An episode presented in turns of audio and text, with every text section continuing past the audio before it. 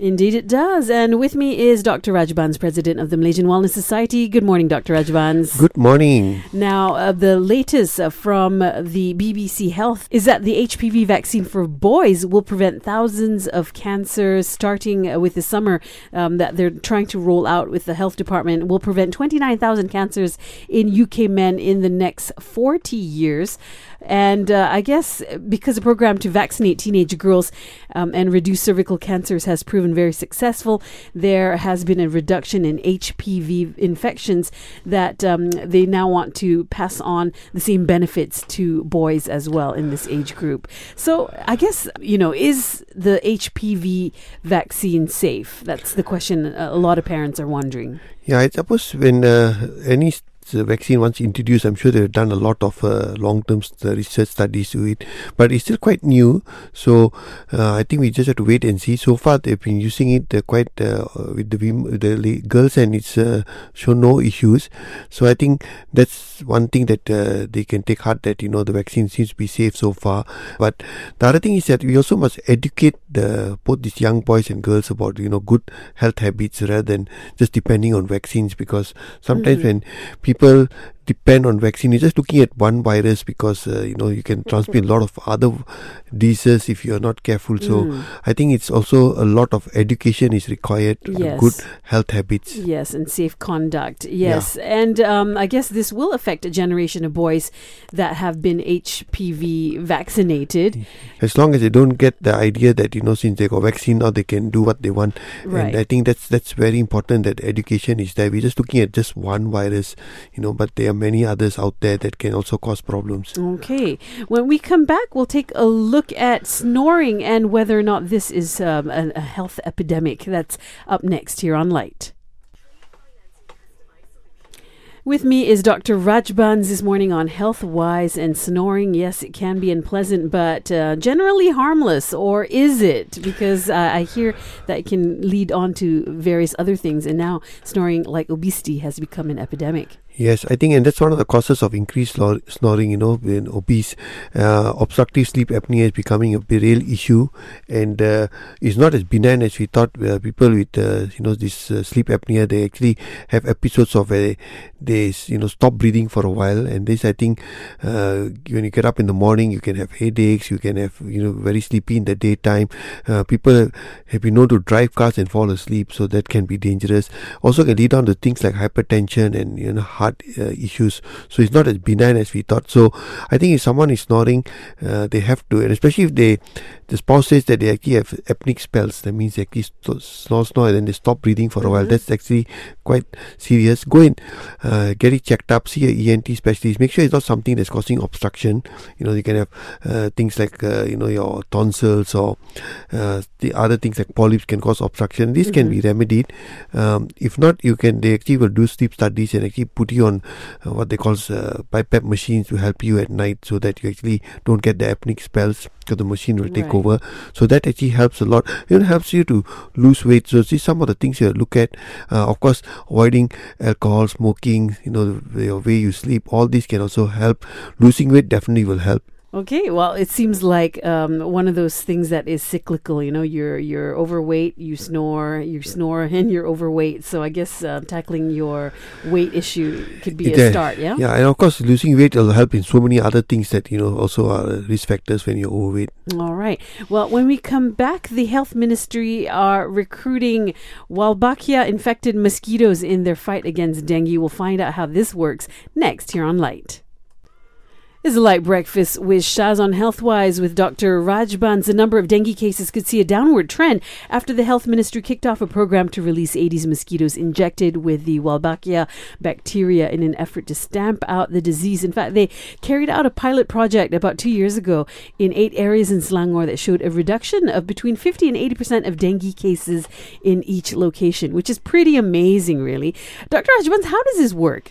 So basically, this bacteria, I think, will stop the virus from replicating the female can't lay the eggs and that hopefully the you know the number of Aedes mosquitoes will decrease and that will bring down the effect of dengue. Now the only thing is anything you know these viruses are quite smart. Virus Mm. do tend to form resistance. So whether they'll soon overcome this uh, bacteria, we don't know. We to wait and see. But it's definitely a good attempt to try to reduce because dengue is a problem. Every year we get, you know, people dying from dengue. It can get very serious disease. You know, so I think any way to help reduce dengue is a way forward. Right. Okay. So for those who are uh, unsure, how can you tell if you may be uh, infected by dengue? What are some of the I mean, uh, basically anyone with high fever, headache, you know, you can have diarrhea, vomiting, back pain, joint pains. That is, you know, within the first two days or three days that are, you know, and the fever normally is very high. Always go and get yourself tested, you know, because dengue shock, dengue hemorrhage can occur quite early, sometimes the second, third, fourth day itself. So I always advise patients that if you got a high fever, headache, with no other symptoms, you know, no flu-like symptoms, nothing, just high fever, headache. Sometimes you know you have a mild cough. Recently, some of my patients had a mild cough, but just go and get tested. And uh, you know, very fast today, the, with the antigen test within the first 24 hours, you know whether you have dengue. All right. And if you have, then you have to go and see a doctor in the hospital and see what you need to do. All right. When we come back, another epidemic is childhood obesity. It's a growing health crisis in Malaysia. We'll tackle that next here on Lite.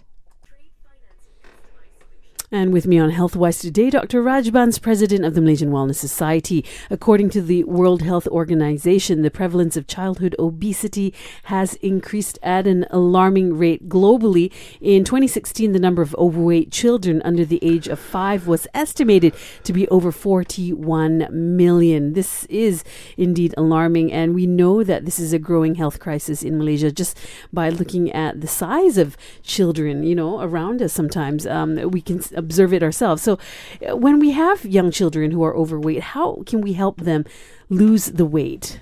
I think uh, it's actually surprising that you know children actually are getting obese because children just follow. You know, they at that age they normally just do what the parents or teachers tell them to do, and uh, they mimic a lot. So if a child is obese, then something is not right. You know, that means uh, we must actually look at the the people who are guiding them. Mm. You know, are the parents themselves obese? You know, so is there some genetic issue there? Uh, but it's again, we know it's just your lifestyle. You know, eating the wrong sort of uh, foods, too much or refined carbohydrates, saturated fats, too much of junk food I call it, too much of food laced with toxins. So all these are things that today it become epi- uh, you know like an epidemic. Everybody is eating this. You know everything is just full of sugar and Mhm. and I think that's one thing that's problem. Secondary, I think our kids have become more sedentary. You know those days. Every child was out there running, playing. Today, with all these new gadgets, more people are sitting at home, not That's moving. right. So that has decreased a lot. Movements have decreased. The food in this uh, food has completely changed. So I think we have to educate the people, look after them, the parents, the teachers. You know, even if you go to schools, I don't think there's a lot of healthy varieties. You know, the, Right, in the a complete yeah. So I think all this is something that is is going to be have to look at. I think the Ministry of Health and Education themselves should look at all this seriously. Okay, well, what diets uh, can be applied or are healthy for obese growing children? You already have a problem in your home, and then you feel bad to put your child on a special diet, but you've got to do it. So, what would you recommend? basically it's, it's you know re-educating the the child that you know what are healthy foods you know cutting down things that are full of sugars refined carbs you're not asking them to stop eating you know. But it's all that extra chocolates and the cookies and the kuehs and mm-hmm. everything extra that you have to tell the kid this is only for once a week Yeah. this is a treat this is not something you should take every day right. you know going out and eating a lot of junk food also should be maybe a once a week treat whereas every day you just eat the normal healthy food a variety of vegetables and you know your meat and uh, you know some good fats Okay, well, always, uh, of course, refer back to their pediatrician as well, yeah?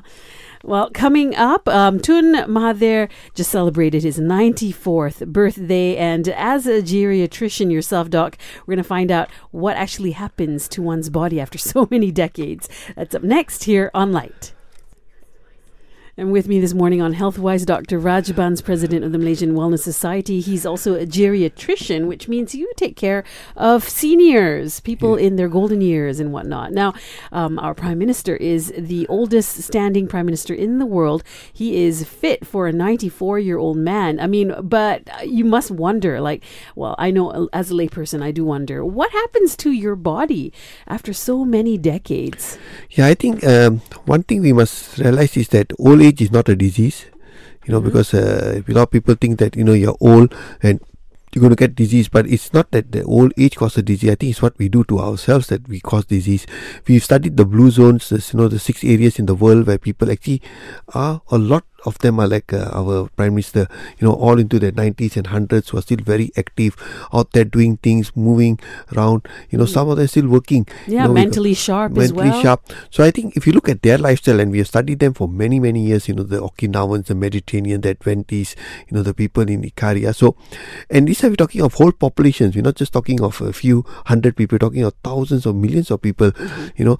And when you study their lifestyle you see that exactly that probably that's exactly what our prime minister you know uh, good purpose very he's out there doing things you know he's socially very close to his uh, wife very close to his kids and uh, he eats very little or eats the right thing. He moves a lot exercise keep his mind sharp.